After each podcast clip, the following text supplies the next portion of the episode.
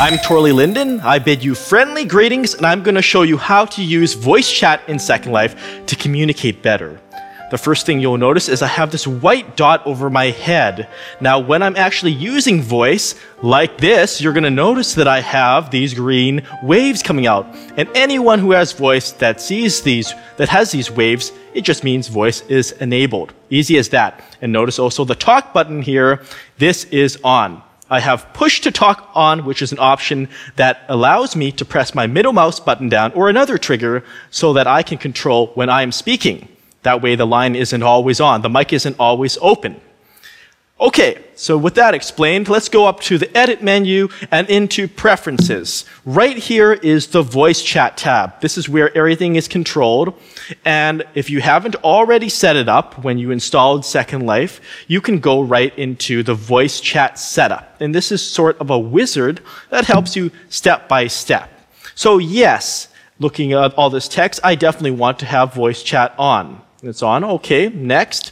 And here are some other options. Now this one, I'm going to show you this later with my exquisite wife, how this one with camera and avatar position make a difference.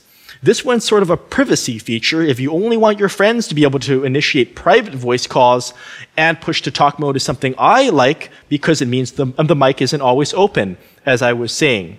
Now you can set a trigger, it can be a key, so if I set the key to be like the little back ticky thing here, and then this is now my push to talk trigger, and I'll show you why that makes a difference. Normally I set the middle mouse button, that's just a handy use, and next.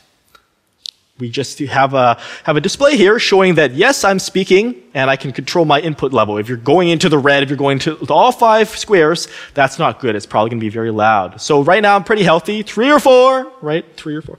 That's good. And input device, you need to have this set up. And by the way, if you don't already have it set up, I'm on a Windows system, so let me just go over to my control panel. And I'm just going to drag this over here so you can see. Right here in Sounds and Audio Devices, ooh, let me just put this over here too, and this is where it's configured. So on my setup at least, I'm on Windows XP under the Audio tab right here in Sound Recording, and this is where it's set up. Now it's going to be a little different for each computer, but basically as long as you can record sound in other programs and you try it, and there's other tests you can do in here, then it should work in Second Life as well. I'm just going to cancel that and go back to Second Life since I'm not going to make any changes there. But right here, we've returned, and now that I have all set up and it's working, remember, if you see green here, it's working. And then you can click Finish. And OK again. So remember I had my push-to-talk trigger changed from the middle mouse button to the tilde key, or the little back T key, it's the same thing. And I just hold the back tick and see, every time I press the key, you can hear me pressing it, then it activates this push-to-talk. If you want your mic to always be on, click the lock button. So now it's locked. And now it's always on, my mic is always open, I'm no longer holding the key, and I can unlock it by clicking that again. I want it set back to the middle mouse button, though I find that more convenient, but in case you like a key, that's why you can change it. Okay, middle mouse, and okay.